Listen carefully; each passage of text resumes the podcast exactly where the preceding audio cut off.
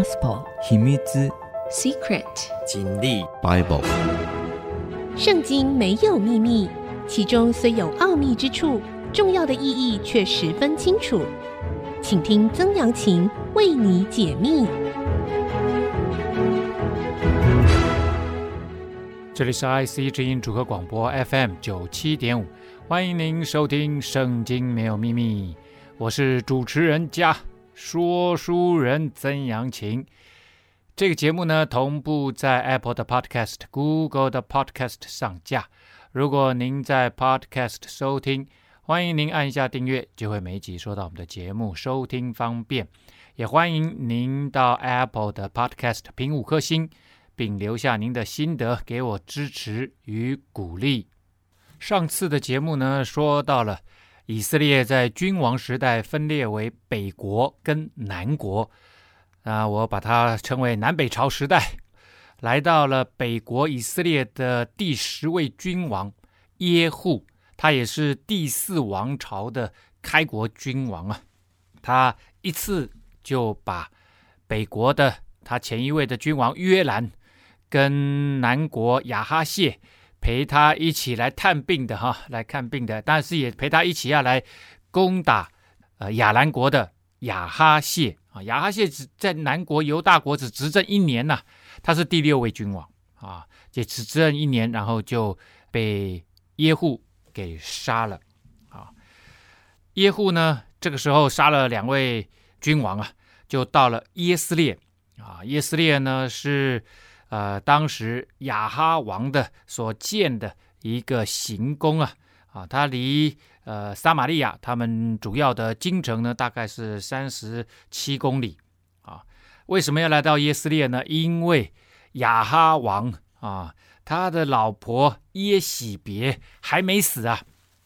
耶户当时接收到以利沙的门徒为他膏抹的时候，那个从上帝来的一个命令，就是要他去把亚哈家族全部歼灭。好了，来到了这个耶斯列呢，耶喜别听见了，就擦粉、梳头，从窗户里往外观看。啊这个耶户到了这个耶斯列，然后马上就有人，当然就去报告耶喜别啊，啊，就是说，哎呀，耶户来了啊，耶户来了。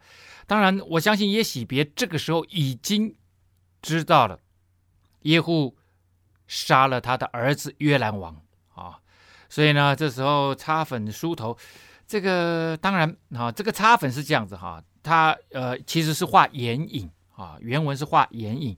加深眼窝的轮廓，在那个时候的化妆呢，他们喜欢把眼睛画得像杏眼一样，啊，眼睛画得大大的，比较有这个魅力啊。梳头呢，就是 settle 啊，啊，就是做头啊，啊，这座头呢会撒上香水啊，可能有些时候还会放一些染料哈、然后编上发辫啊。当然我不知道他可能没有太多时间做了哈、但是至少就是稍微门面清理一下。啊，我在想，可能就是知道说死也不要死的太难看啊。那从窗户里面往外往往外观看呢、啊，耶户进门的时候，这个进门当然是进从耶斯列，然后再进到什么？进到行宫的大门啊。这个行宫呢，后来的考古哈、在上一个世纪大概一百年前，考古发现呢，占地约为十一英亩大啊，像一个小城市一样哈、然后呢，啊，四面有围墙啊，也有城门。啊，护城壕啊，为什么我们都讲护城河嘛？啊，河是有水的，护城壕就是挖沟啊。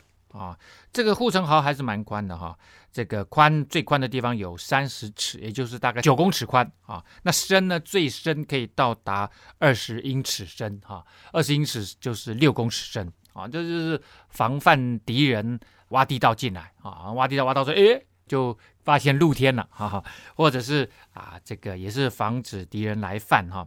好，那耶户进门的时候，进了这个宫门的时候呢，耶洗别就说啊，杀主人的心力呀，平安吗？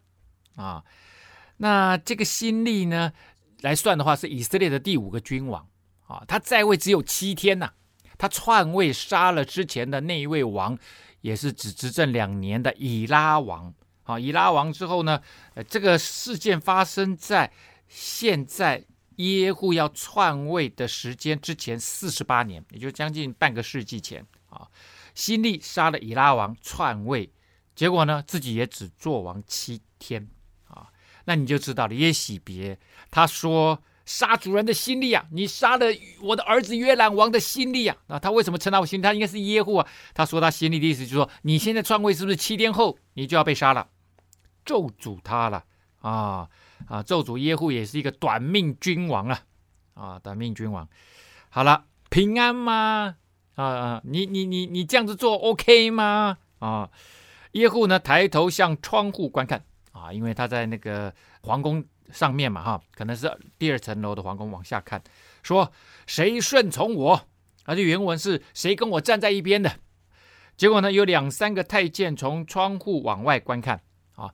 这个太监呢，基本上他也是一个官员啊。所以有有些古代的版本是写官员哈。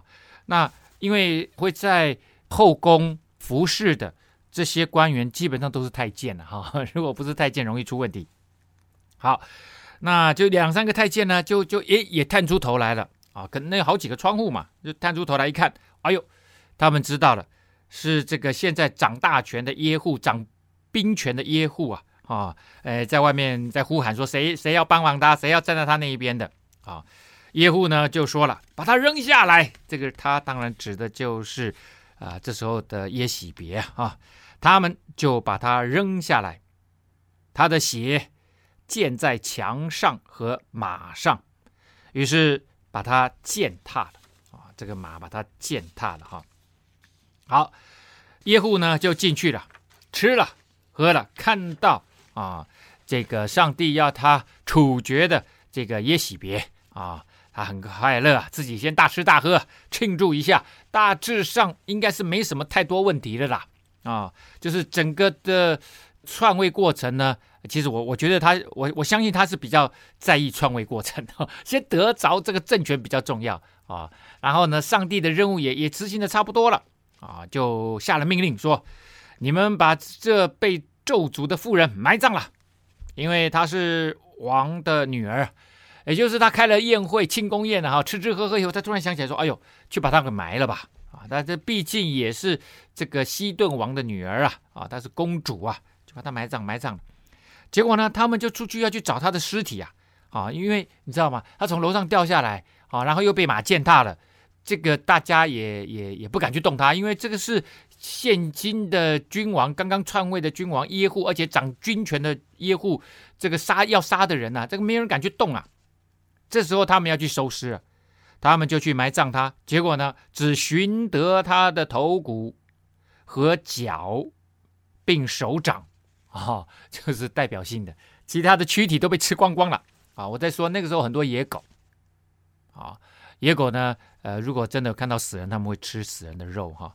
他们就回去报告耶户，耶户就说：“哦，好了，这正应验了耶和华借他仆人提比斯人以利亚所说的话，说在耶斯列田间，狗必吃耶洗别的肉啊。”好。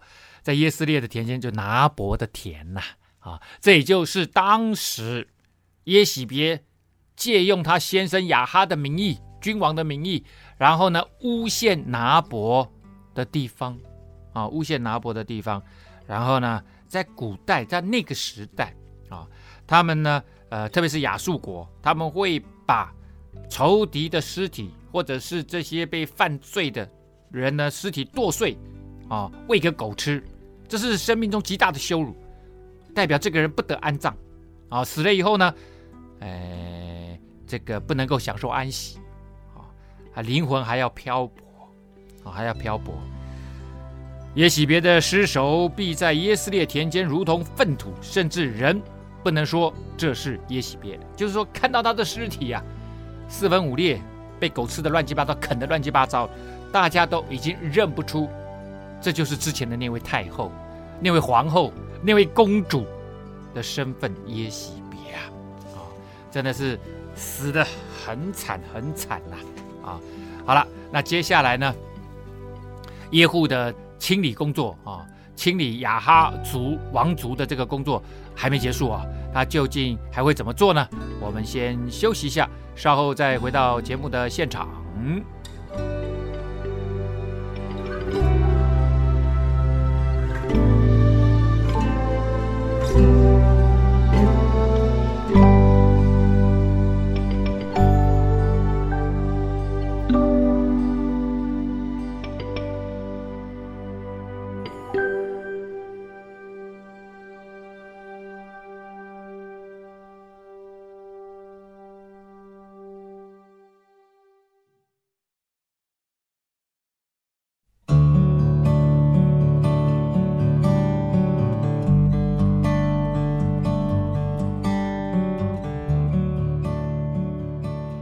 欢迎您回到《圣经没有秘密》，我是说书人曾阳晴。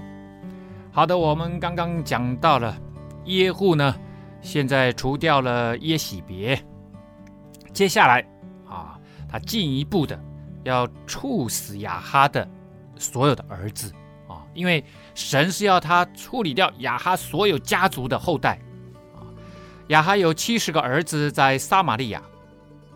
耶户写信送到撒玛利亚，通知城中的首领，就是长老和教养雅哈众子的人说：“你们那里既有你们主人的众子和车马、器械，坚固城，接了这信，就可以在你们主人的众子中选择一个贤能合宜的，使他做他父亲的位。你们也可以为你们主人的家征战。”耶户呢，这个人他蛮有修辞的方面的能力哈、哦，他不会直接讲说，你们把你们这个主人的儿子全部给杀了啊、耶户呢，哎，他算是蛮厉害的哈、表面上好像鼓励那些掌权握有资源的这群阶级的人哈、跟特别是王族有关的，起来对抗他。他他表面上好像说，哎，你们可以起来为你选一个人。代替亚哈，代替约兰王哦，然后呢，来跟我对抗。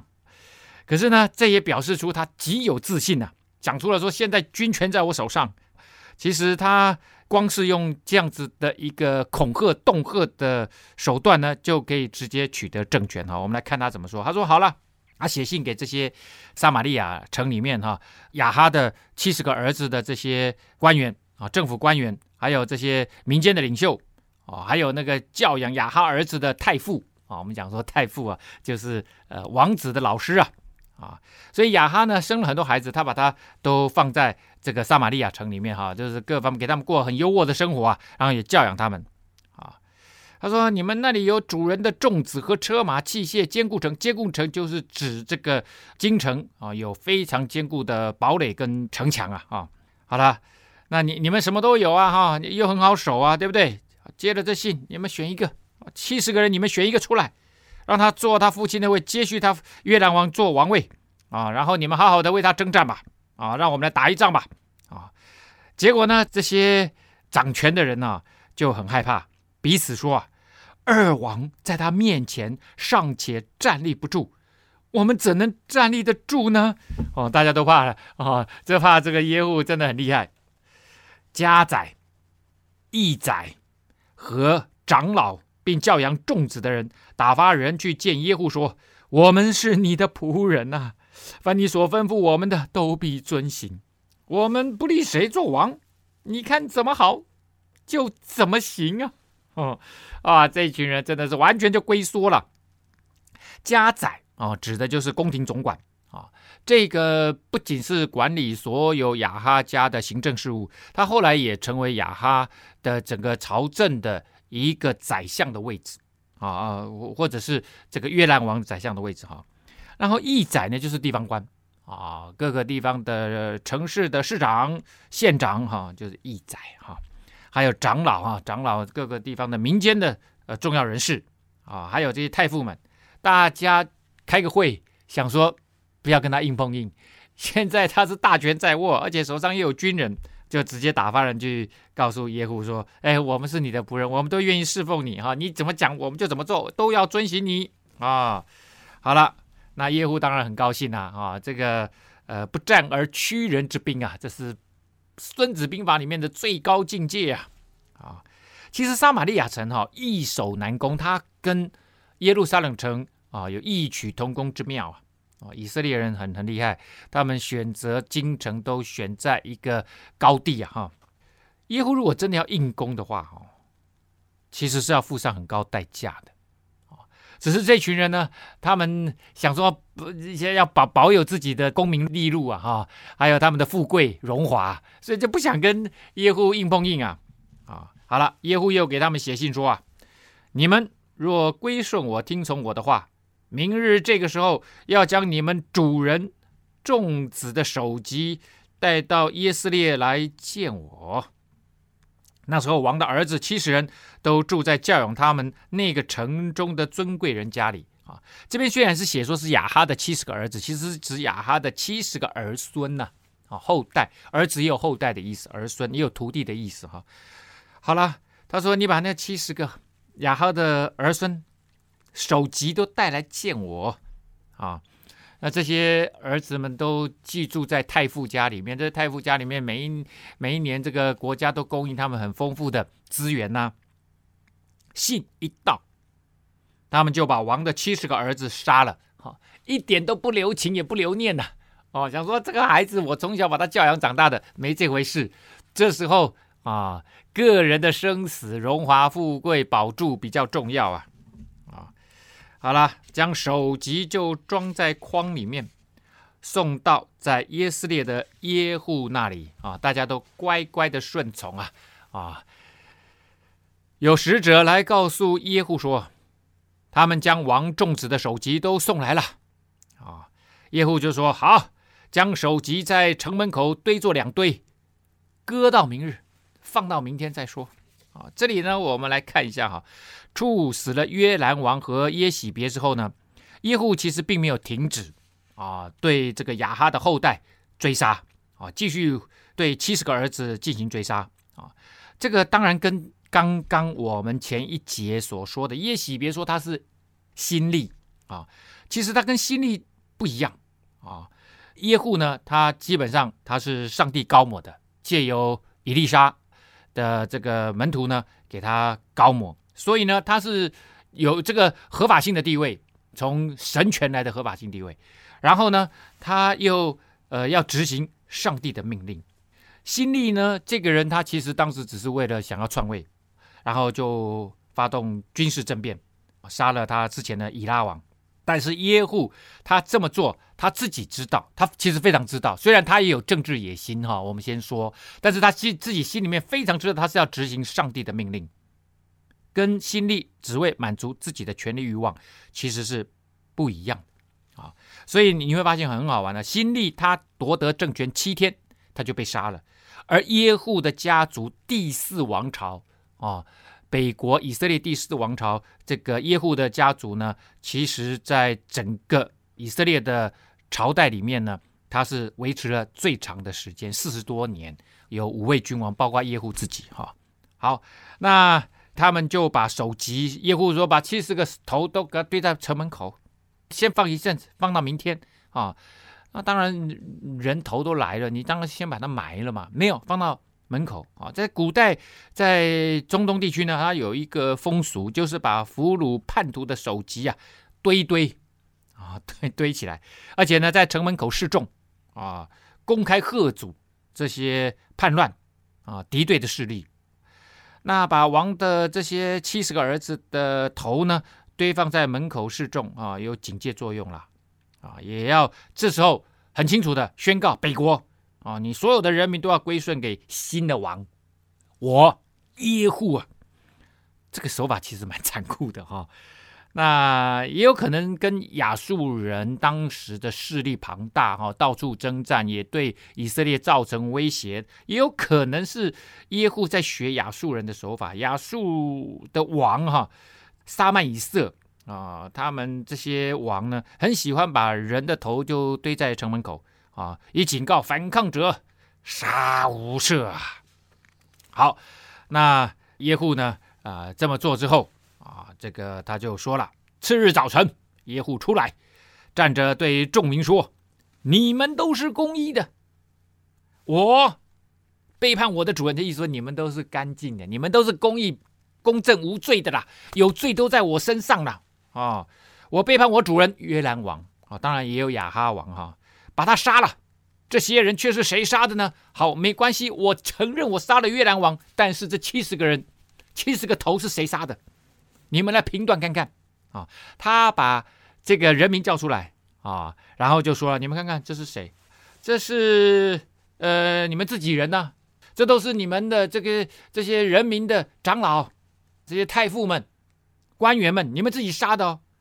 当然背后其实耶户要宣告一个东西。那就是神亲自动手审判了亚哈家族。以前亚哈家族借着耶洗别跟亚哈两个人谋夺了拿伯的田地这件事情，上帝借着先知以利亚来宣判他的审判的时候，其实大家都知道，特别是撒玛利亚城的人，大家都知道啊。由此可知，耶和华指着亚哈家所说的一句话，一切话一句都没有落空。因为耶和华借他仆人以利亚所说的话都成就了，凡亚哈家在耶斯列所剩下的人和他的大臣、密友、祭司耶户尽都杀了，没有留下一个。啊，你知道呀耶户蛮狠的哈，跟亚哈家族只要有关系的，我全部都把他杀了。啊，在耶斯列这边先清理耶斯列这边大臣啊、密友啊、密友他熟识的哈。这个特别是指在受宫廷供养的这一些呃贤德人士，还有祭司，全部都把他杀了。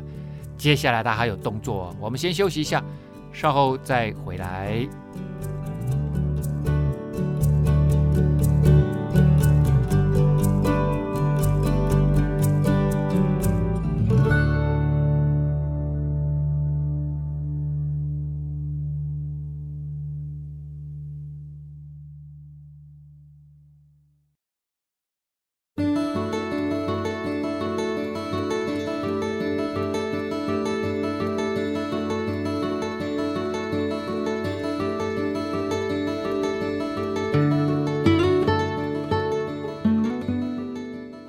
回到《圣经没有秘密》，我是说书人曾阳晴。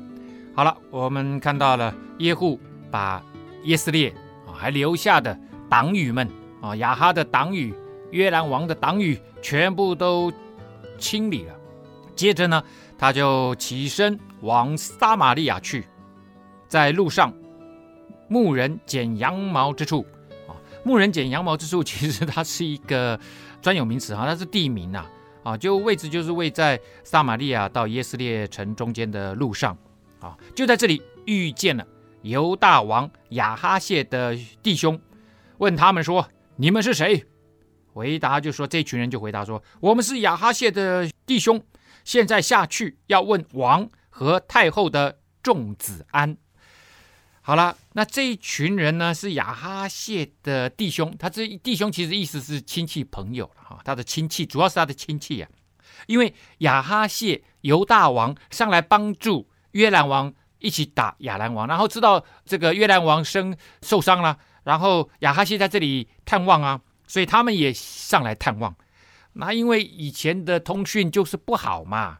啊、哦，显然他们出发的时候完全还不知道耶户已经叛变的消息，也不知道约兰王已经被杀了，更不知道他们自己的王亚哈谢也被杀了，当然也不知道耶洗别也被杀了。所以呢，他们现在下去要问王和太后的众子安啊、那这个王呢，就指约兰王，以色列的约兰王啊、那太后呢？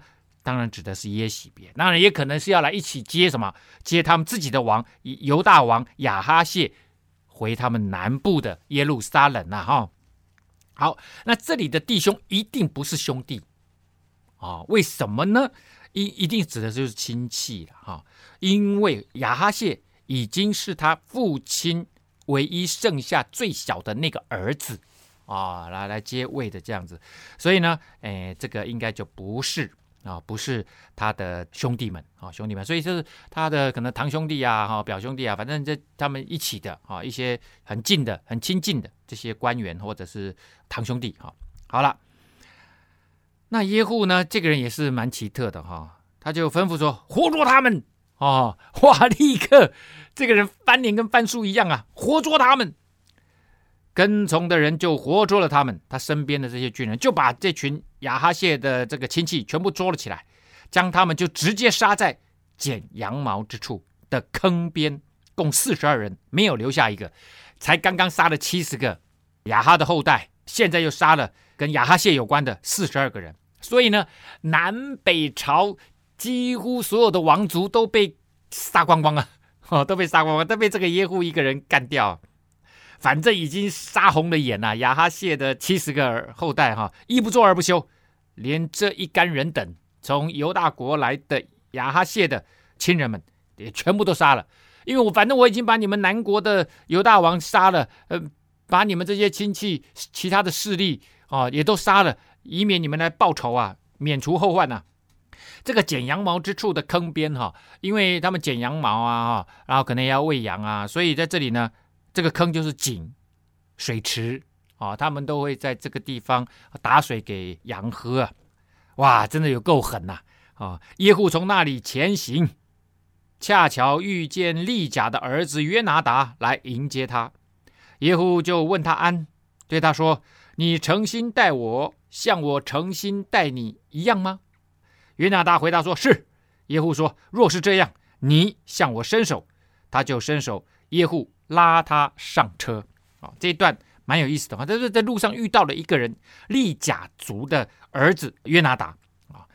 那利甲这个他原来是骑师的意思哈。那这个利甲族呢，他是一个游牧民族，啊，居无定所，那在那个时候啊，大家一般的认定他们是属于这种铁工匠、金属工匠啊的这样子的一个族群，啊，那他们其实是属米甸人，啊，之前我们很久以前讲过摩西的故事的时候，摩西当时他逃出埃及，就是来到了米甸人这里，啊，那。他们活动区域呢，在以色列的南部，一直到埃及。然后他们这一群人一直非常友好，支持以色列人。啊，摩西的妻子是基尼人，也是米甸人。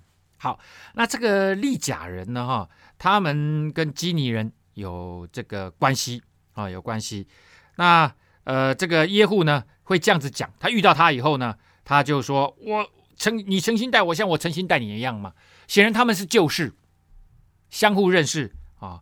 那这个传统的史家，哈，像约瑟夫，以色列古史的作家约瑟夫呢，认为他们两个是好朋友，所以一见面就就讲了。因为现在耶户做了大事啊，对不对？把这个两边的这个都得罪了，两边的这个王族都杀光光了啊。那碰到他这个以前的好朋友，就说怎么样，支持我吗？你诚心待我，像我诚心待你吗？啊，约拿达说是没错。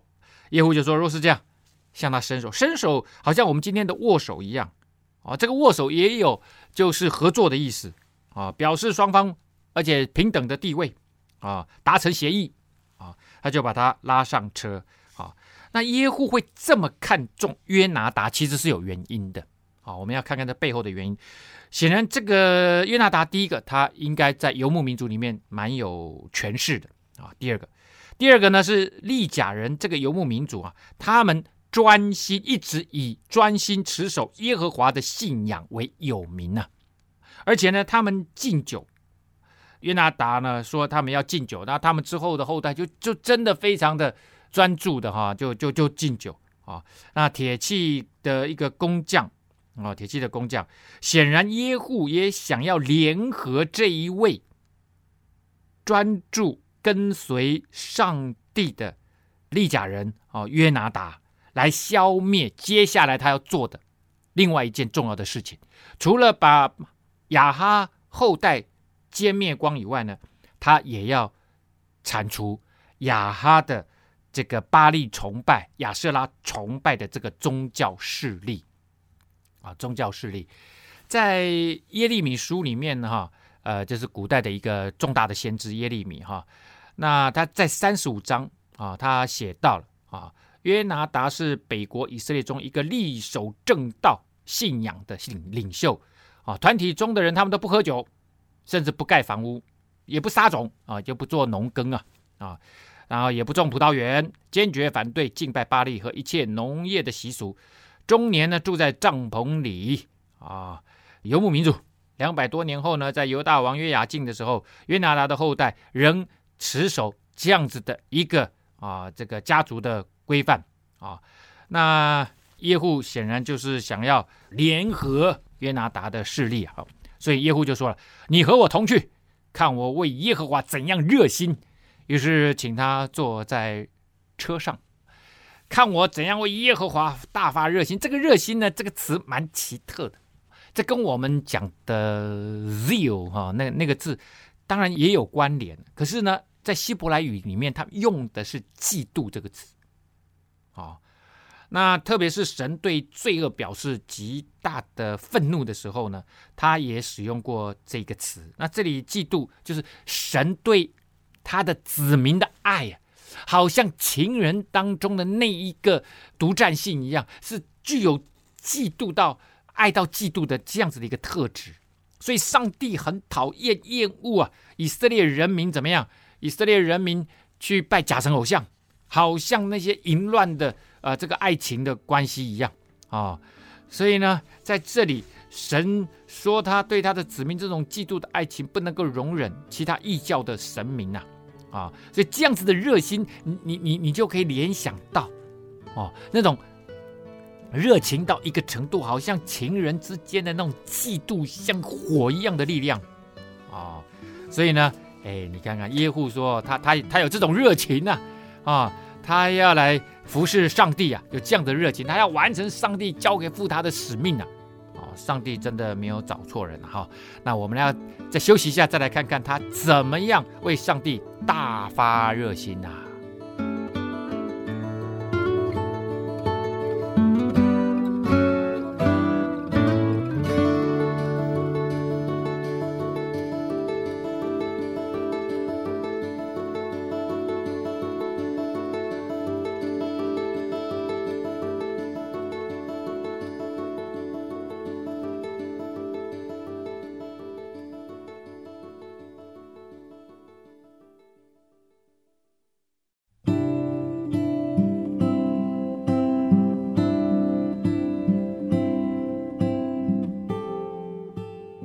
欢迎您回到《圣经没有秘密》，我是说书人曾阳晴。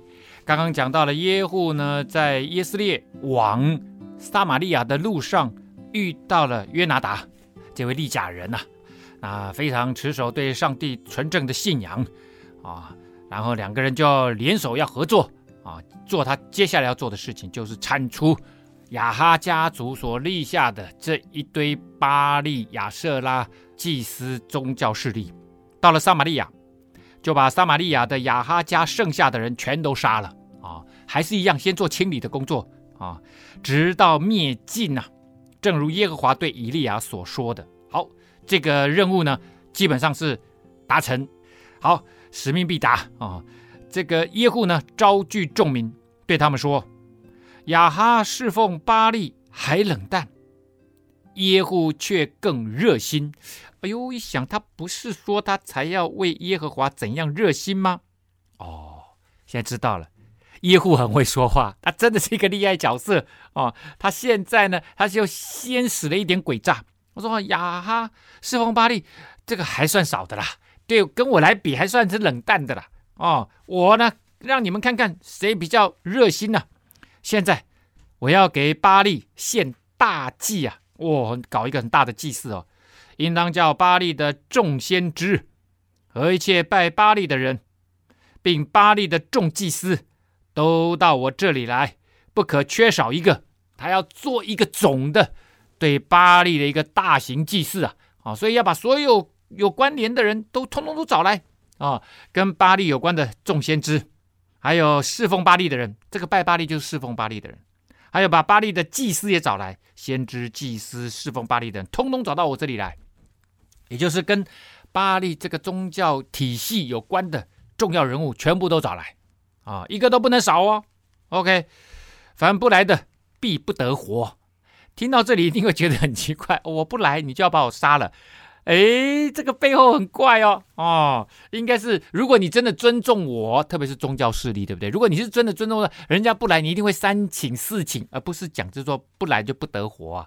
啊，当他会讲这种话的时候，意思就是说，我的政治势力绝对会要来掌控你这个宗教势力啊！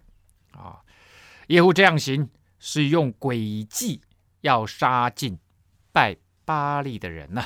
啊，好了，已经讲明了哈。圣经后来因为这是后来写的嘛，后见之明嘛，after event 啊，在事情过后啊啊，就就知道哦，原来当时他这样子说，其实是要杀掉拜巴力的人。耶户就说了，要为巴力宣告严肃会。于是宣告了，这个严肃会就是一个特别的聚会啊！我们要宣告，我们要举行一个大型的特别聚会啊！所以就像这个撒玛利亚所有的人民就宣告了啊！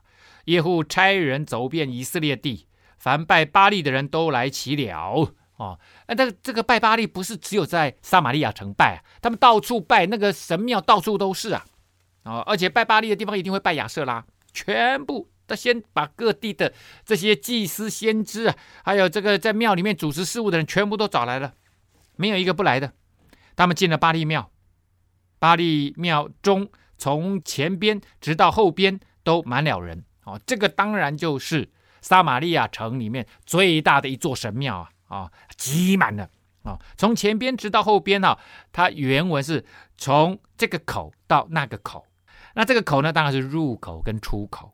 啊、就是这个大型的这个神庙里面，入口出口，从这个入口到那个出口都满了人呐、好，耶户呢就吩咐掌管礼服的人说：“拿出礼服来。”啊，那通常在这种神庙边上都有那个储藏室，里面都都放满了礼服啊，给一切拜巴力的人穿上。啊。这个全套宗教礼服哈和行头啊啊，这你知道宗教礼服一定要庄严肃穆隆重嘛啊，所以穿上这个衣服以后呢，可能还戴上那个高高的帽子啊，行动一定不方便。而且呢，这种衣服通常就是要让你慢慢行走的，慢慢行走的哦，才能够显现出那个庄严气氛呢啊。他就拿出礼服来给了他们啊，我我为什么一直要强调庄严、隆重、肃穆？因为穿上这个东西，你行动不便，等一下就来不及逃了。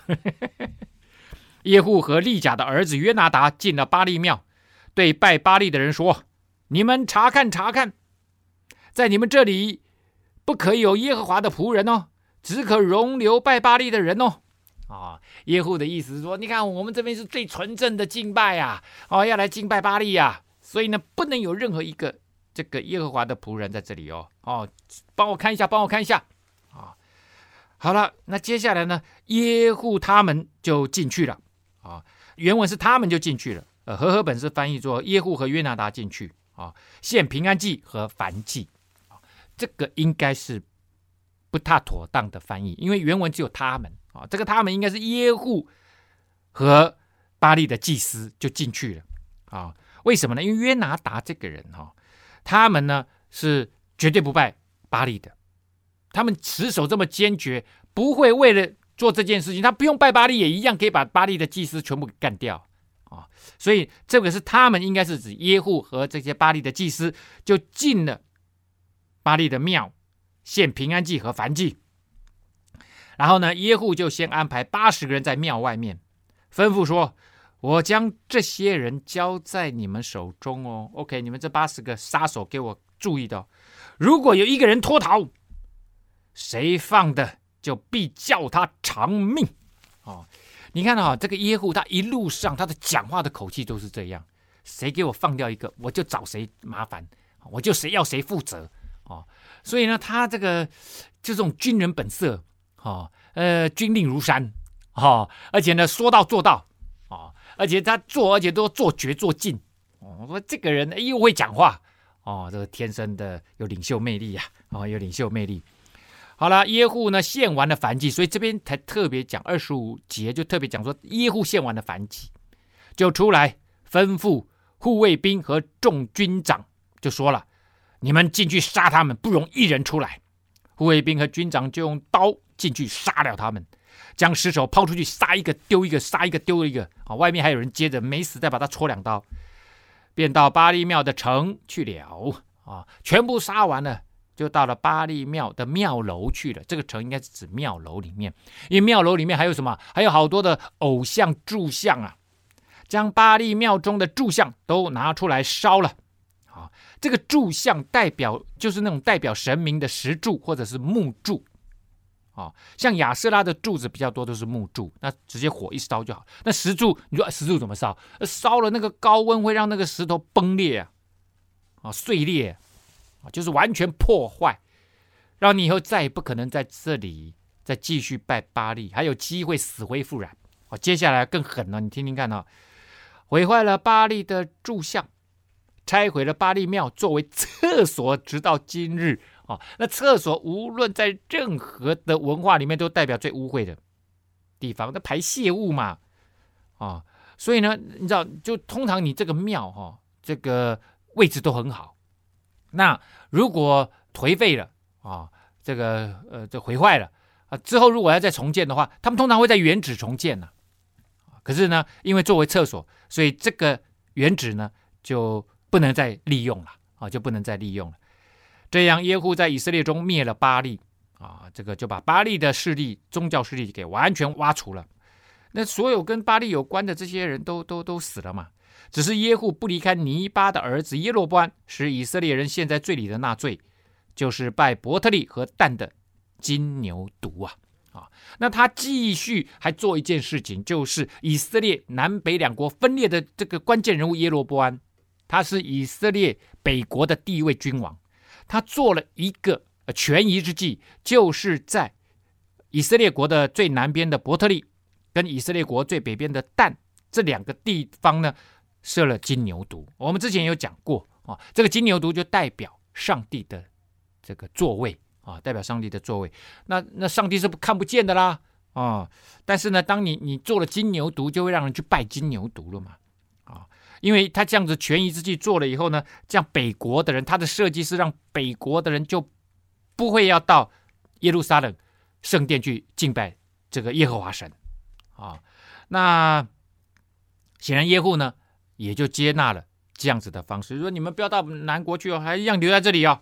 哦，那他也持续敬拜这个金牛犊偶像，而且他也没有好好持守上帝的律法，他也搞不太懂啊。耶和华就对耶户说：“因你办好我眼中。”看为正的事，就是除灭了这个亚哈家族，还有灭掉巴力信仰。照我的心意，待亚哈家，你的子孙必接续你做以色列的国位，直到四代。啊，所以他之后又传了四代，啊，整整跨了九十年，国祚是最长的。啊，这四个王呢，约阿施，啊，这是第二个，第三个耶罗波安二世，第四个呢，撒迦利亚王。只是耶户不尽心遵守耶和华以色列神的律法，不离开耶罗波安使以色列人陷在罪里的那罪，在那些日子，耶和华才割裂以色列国，使哈薛攻击以色列的境界。这个哈薛就是亚兰王，北边的叙利亚下来的亚兰王。那他主要的啊，这个割裂就是截断啊，就让这个约旦河以东的土地就全部被亚兰国给占领了。这个大概在在 B.C. 八三八年，为什么会发生这个事情呢？其实原本他就位的时候，B.C. 八四一年啊，耶户就位，他政变那一年呢，亚述帝国刚好西侵啊，那亚兰想要联合以色列，因为他们以前都是两国联合抵抗亚兰嘛，啊，然后来抵挡亚述。可是呢，耶户他觉得这时候正是巩固国内政权的时候，所以呢，哎，他反而向亚述求和啊。那向亚述求，后来亚兰挺过来了啊，挺过了，呃，这个抵挡了亚述的军队，后来呢就下来侵略约旦河以东之地，报复啊，啊，报复。那这个耶户呢是向亚述撒曼以色三世进贡金银跟一些黑色的短枪，中间还包括了一个黑色的灵柱，上面呃刻画有这个耶户屈膝卑躬俯伏于地的样子啊。这当然是亚述人雕刻的哈。好了，那约旦河以东之地呢，就全部都被啊这个亚兰人给占领了。耶户与他的列祖同睡，葬在撒玛利亚。他的儿子约哈斯接续他做王。好，这个耶户的故事呢，说到这里要告一个段落了。圣经没有秘密，我们下次再会。